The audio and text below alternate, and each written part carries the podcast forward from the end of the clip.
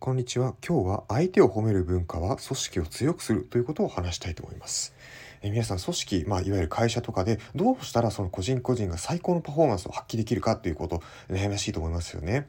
で、あの時にはですね、えー社員のミスとかを、えー叱責したりとかっていうこともあると思うんですけども、やっぱりですね、叱責よりは実はえっ、となんとかですね、いろんなことを褒めて称える文化があった方がいいかなと思うんですよね。でもこれって一見して褒めるだけだと、あの、なあなあになってしまう。いわゆるただただ緩い組織になってしまって、えっ、と、組織として、会社としては、えー力を発揮できなくなってしまうんじゃないかっていうふうに思うんですね。ただそれは、あのまあもちろんですね、褒め方によってはそういうこともあると思うんですけども、あのどういうふうに褒めるかによって、えーその相手を伸ばすか、それとも堕落させてしまうかっていうところは大きく変わってくると思うんですよね。で、じゃあどういうところを褒めたらいいかっていうと、おそらくですね、その人の長所、まあ当たり前ですけど、その得意なこと、力のある、え部分を褒めてあげるということを、あの、たくさんしていくのがいいと思うんですね。で、これをすることによって何が起こるかっていうと、やっぱりですね、自分が、あの、その力を持ってるんだ、こういうふうなことを得意なんだというふうに、改めて自覚することができて、よりその力を伸ばしていこう。例えば数字を扱うのが得意だったりとか、プレゼンが得意だったりとかっていうところを、えーたくさん褒めてあげれば、もっとその力を伸ばしていきたいな、えーそして組織に貢献して、そして個人としてももっともっと力を伸ばしていきたいなっていうふうに思うことがあると思うんですね。なので、あの、まあ、もちろんですね、あの、トラブルとか起きたら、えーまあ、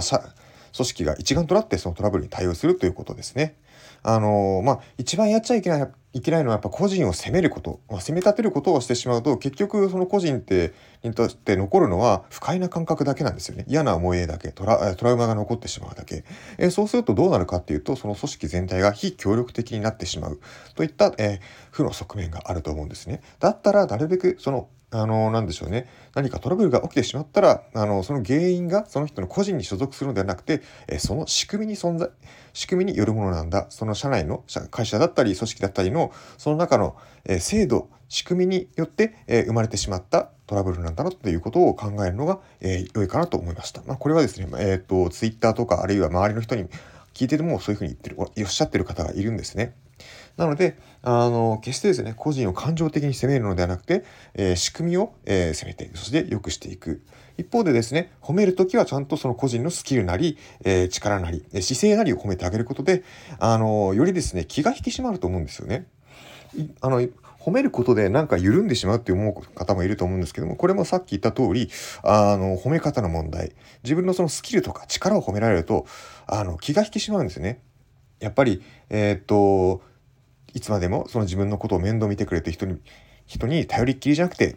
あの、まあ、自走することができるようになる。自分、自分の判断で、まあ、あの、まあ、自分の判断といっても組織を無視するわけじゃないですけども、なるべくその、あの、早く独り立ちして、えー自分の力をもっともっと周りの人に役立てたいなっていうふうな思いが褒められると出てくると思うんですよね。で、こういう褒め方ができると、あの、社会、会えー組織、会社っていうのはとても強くなってくるんじゃないかなというふうに、えー思うところでした。はい。で、実際にですね、やっぱ褒められてると、私もですね、思ったんですよ。あの、褒められて嬉しい気持ちがある反面、いや、まだまだ自分は、あの、そんなで、本来はできる、えーとこまで到達してないんじゃないかなって思うんですよね。でもこれだけ褒めるっていうことは期待をしてくれてるということなので、その期待に応えたいというふうに思うこと。えこれがですね、えーと、その個人個人が、えーももっと力を伸ばしていきたいというふうな気持ちの引き締めにつながったりあるいはトラブルとかをこなるべく起こさないようにして、えー円滑にその会社の会社や組織の事業が進んでいくようにしたいというふうに、えー思うきっかけになると思うんですね。